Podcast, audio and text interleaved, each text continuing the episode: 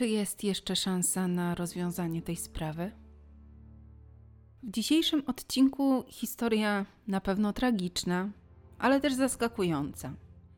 Bo ilość dowodów, takich jak kilka nagrań z kamer monitoringu, zabezpieczone ślady biologiczne sprawcy, mało tego, śledczy posiadają jego prawdopodobny wizerunek, znają jego charakterystyczne cechy, wiedzą nawet na co chorował w przeszłości – a mimo to nadal nie udało się go schwytać.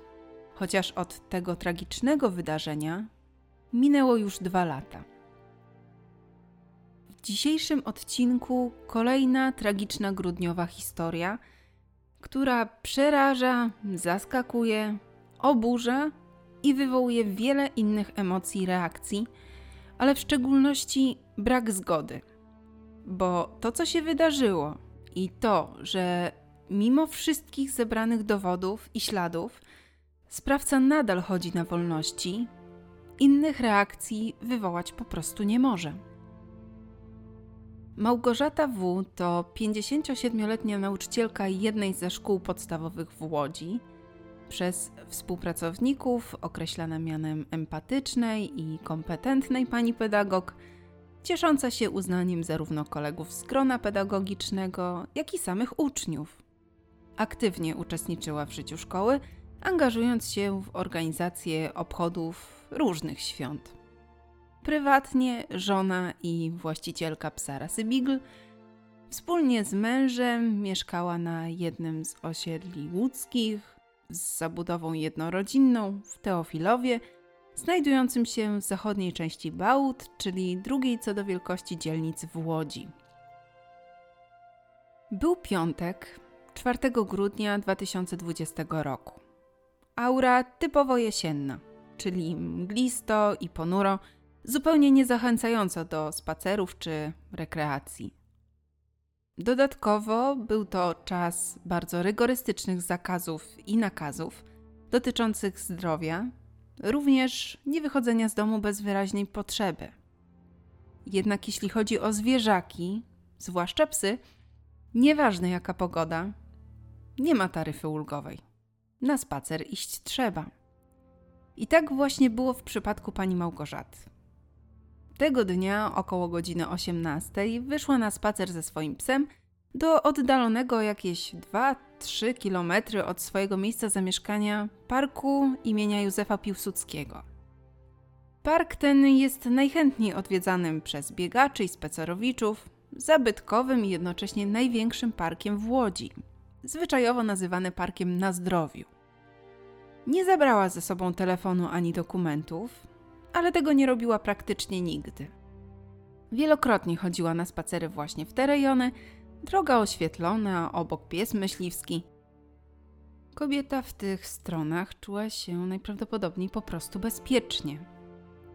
Około dwie godziny później przypadkowi przechodnie zobaczyli błąkającego się psa. Widząc, że był to zadbany, ale i rasowy pies, pojawiła się myśl, że pewnie komuś uciekł, stąd pomysł zawiezienia go do przychodni weterynaryjnej. Tam okazało się, że pies ma chip, dzięki któremu udało się ustalić miejsce zamieszkania jego właścicieli. Odwieziono psa pod konkretny adres w zachodniej części Bałut.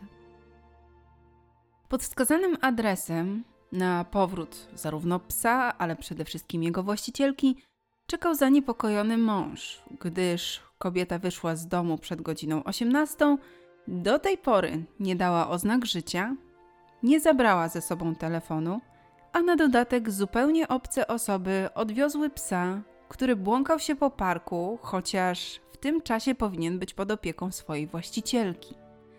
Zaniepokojonym mężczyzną okazał się mąż Małgorzaty W który po sprawdzeniu okolicy i miejsc, w których kobieta mogłaby być, około godziny 21 postanowił zawiadomić policję o jej zaginięciu. Rozpoczynają się poszukiwania, w wyniku których w nocy z 4 na 5 grudnia, czyli z piątku na sobotę, w parku na zdrowiu pomiędzy ulicą Krakowską a Konstantynowską pod stertą liści zostały odnalezione zwłoki. Okazało się, że doszło do morderstwa, prawdopodobnie na tle seksualnym, a zamordowaną kobietą była Małgorzata W. Rozpoczęły się prace śledczych, które miały doprowadzić do ustalenia trasy, którą przemierzała kobieta, odtworzenia przebiegu wydarzeń, a w efekcie jak najszybszego odnalezienia mordercy.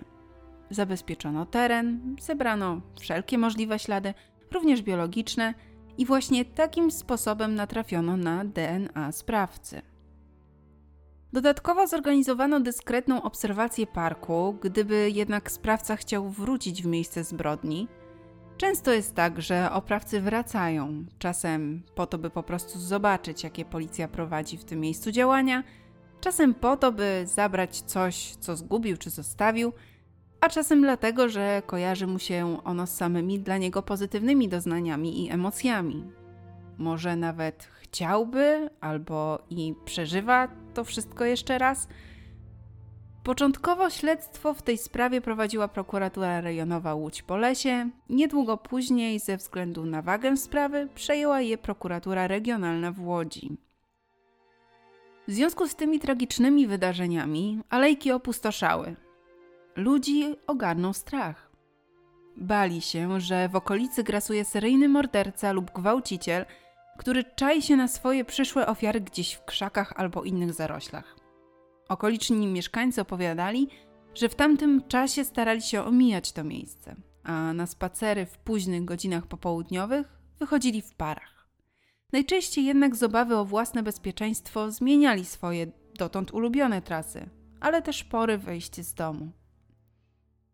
Jeszcze w grudniu 2020 roku poproszono o pomoc funkcjonariuszy Wyższej Szkoły Policji Saksońskiej w Niemczech.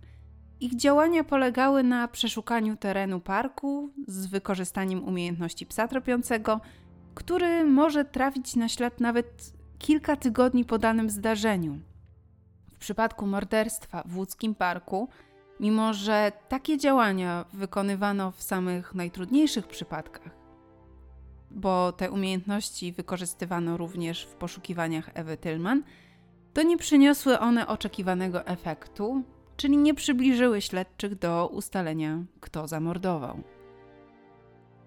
Zabezpieczono też nagrania z kamer monitoringu.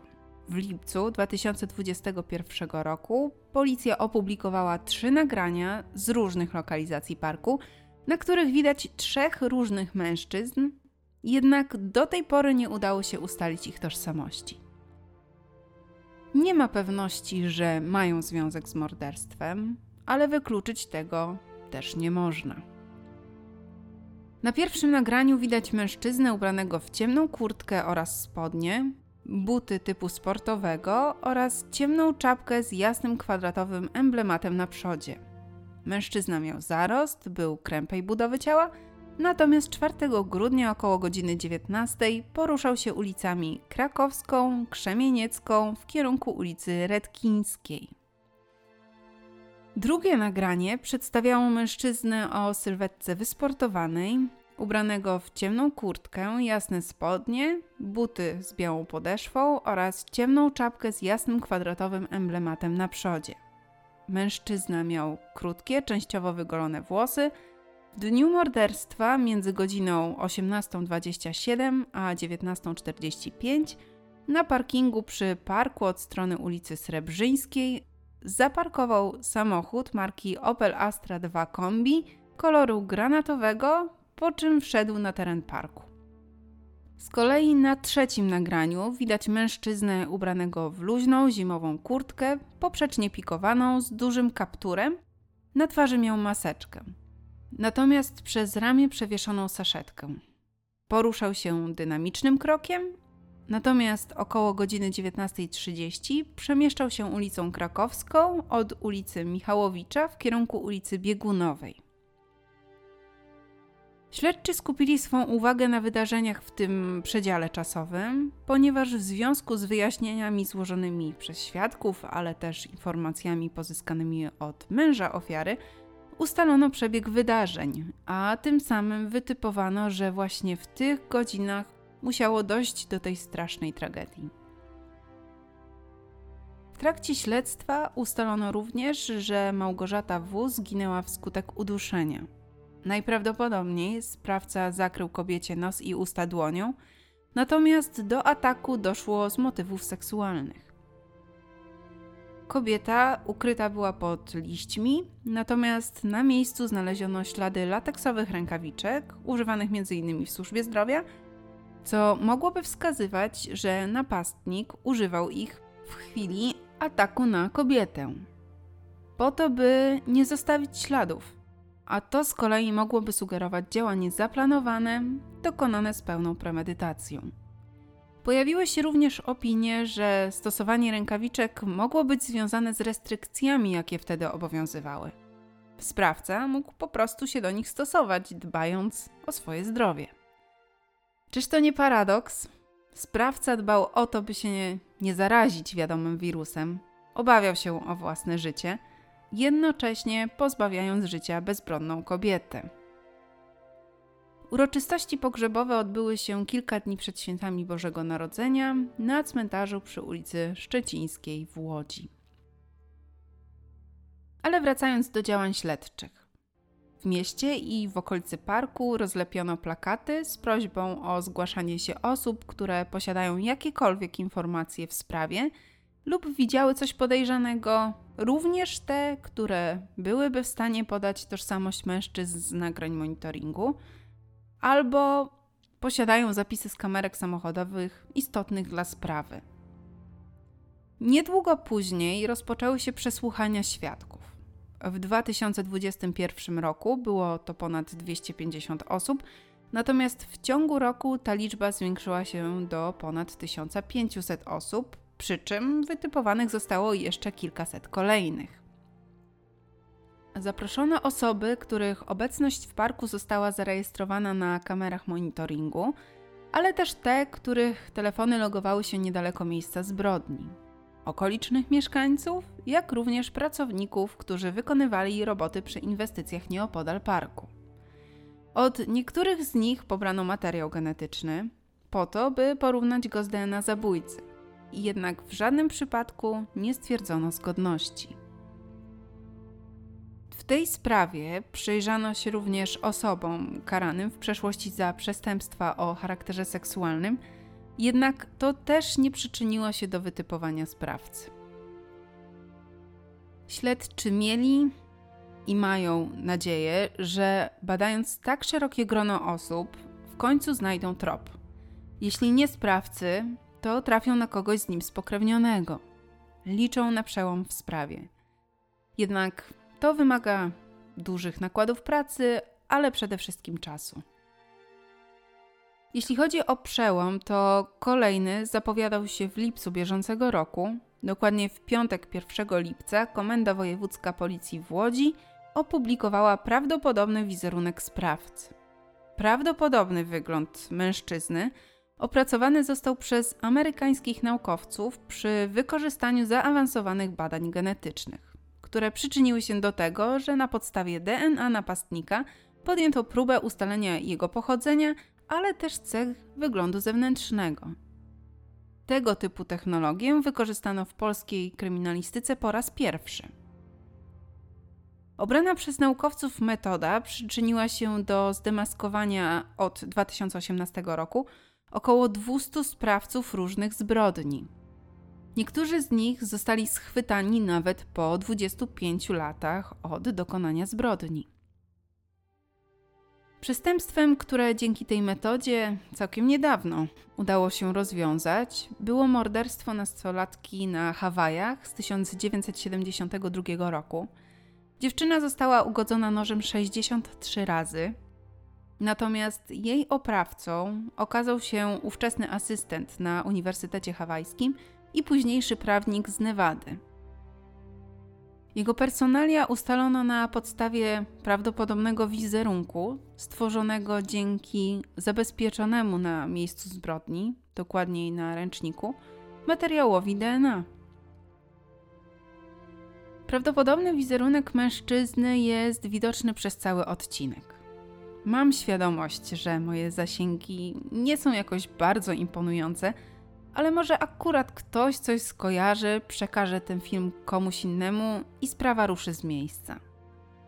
Uważam, że jeśli da się coś zrobić, to tym bardziej tego rodzaju sprawy trzeba nagłaśniać, a jeśli wszystko wiadomo, to i tak o tym mówić, może ku pewnej przestrodze. Warto jeszcze w tym miejscu zaznaczyć, że nie jest to fotografia, a faktyczny wizerunek może być zupełnie inny z powodu chociażby trybu życia czy innych czynników środowiskowych. Zarówno picie alkoholu, palenie papierosów, blizny czy nawet zarost albo zupełnie inna fryzura będą powodowały różnice między prawdopodobnym wizerunkiem a rzeczywistym wyglądem poszukiwanego mężczyzny.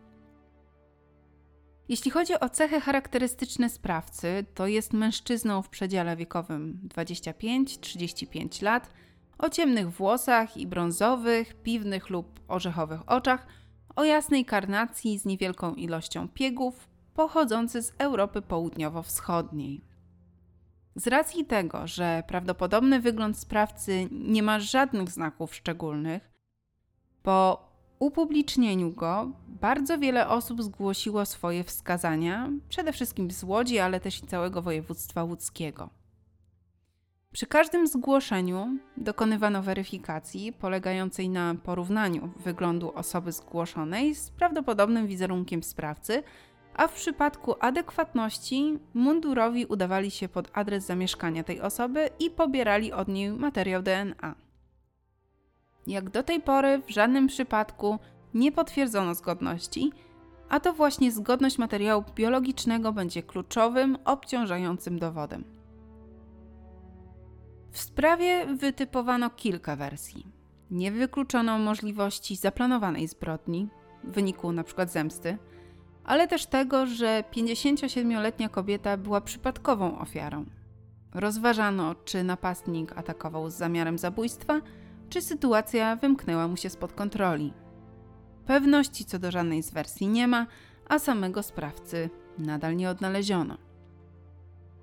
Pomimo tego, że poszukiwania napastnika prowadzone były na szeroką skalę, a sprawę traktowano priorytetowo, to do tej pory nie ustalono, kim jest zabójca 57-letniej nauczycielki z Łodzi.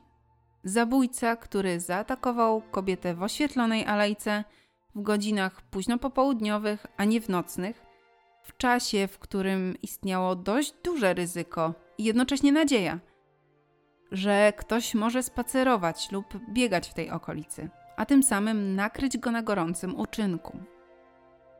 Tak się niestety nie stało.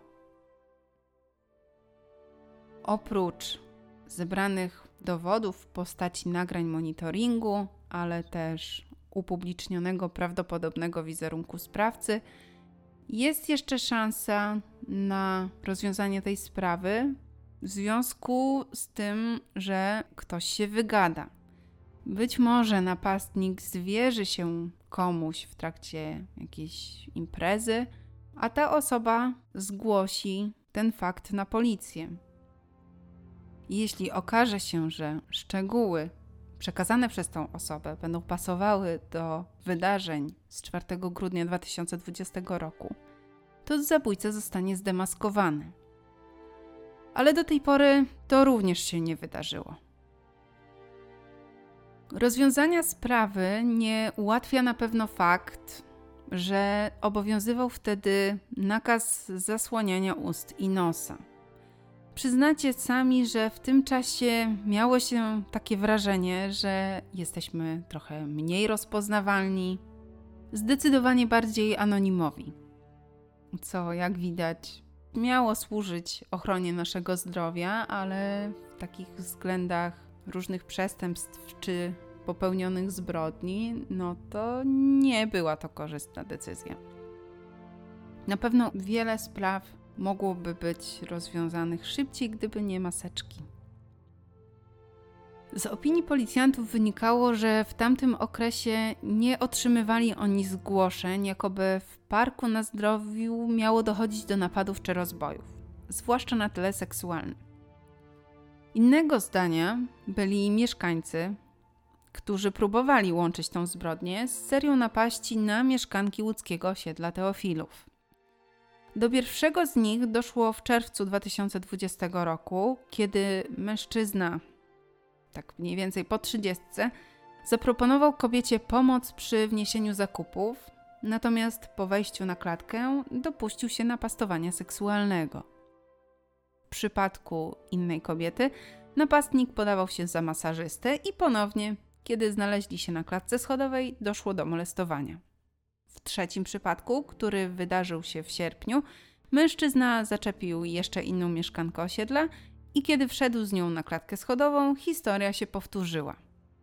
Policja nie wykluczała, że wszystkich trzech ataków mogła dokonać ta sama osoba, jednak jeśli chodzi o związek sprawy morderstwa z Parku na Zdrowiu z powyższymi wydarzeniami, to nie należy tego ze sobą łączyć. Tak samo jak dwóch innych tragedii, które wydarzyły się kilka lat wcześniej. Bo chociaż w Łodzi nie dochodziło zbyt często do tego rodzaju zbrodni, to w 2018 roku równie brutalnie zamordowana została 28-letnia Paulina D. W maju 2022 roku zapadł w tej sprawie wyrok skazujący. Mężczyznę pochodzącego z Gruzji skazano na 25 lat pozbawienia wolności za morderstwo ze szczególnym okrucieństwem. Z kolei rok wcześniej doszło do uwięzienia i znęcania się zarówno psychicznego, jak i fizycznego trzech mężczyzn pochodzących z Łodzi nad 26-letnią mieszkanką z Gierza. Obrażenia, które oprawcy spowodowali u dziewczyny, skutkowały jej śmiercią. Zostali skazani na 25 lat pozbawienia wolności.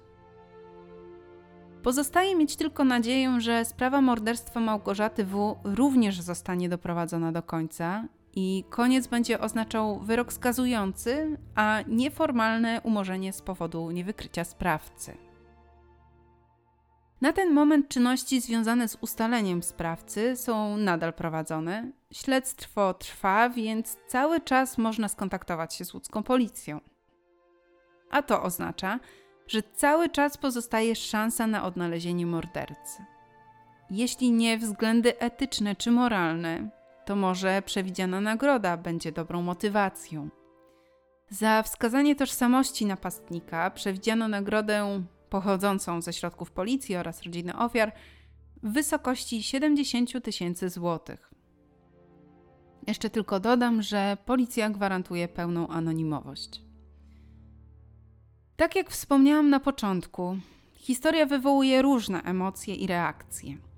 Powoduje, że nie godzimy się zarówno na to, że sprawca korzysta z uroków wolności mimo tak strasznego czynu, którego się dopuścił, ale też na strach o własne bezpieczeństwo, który towarzyszy kobietom w trakcie na przykład samotnych spacerów czy chociażby powrotów z pracy.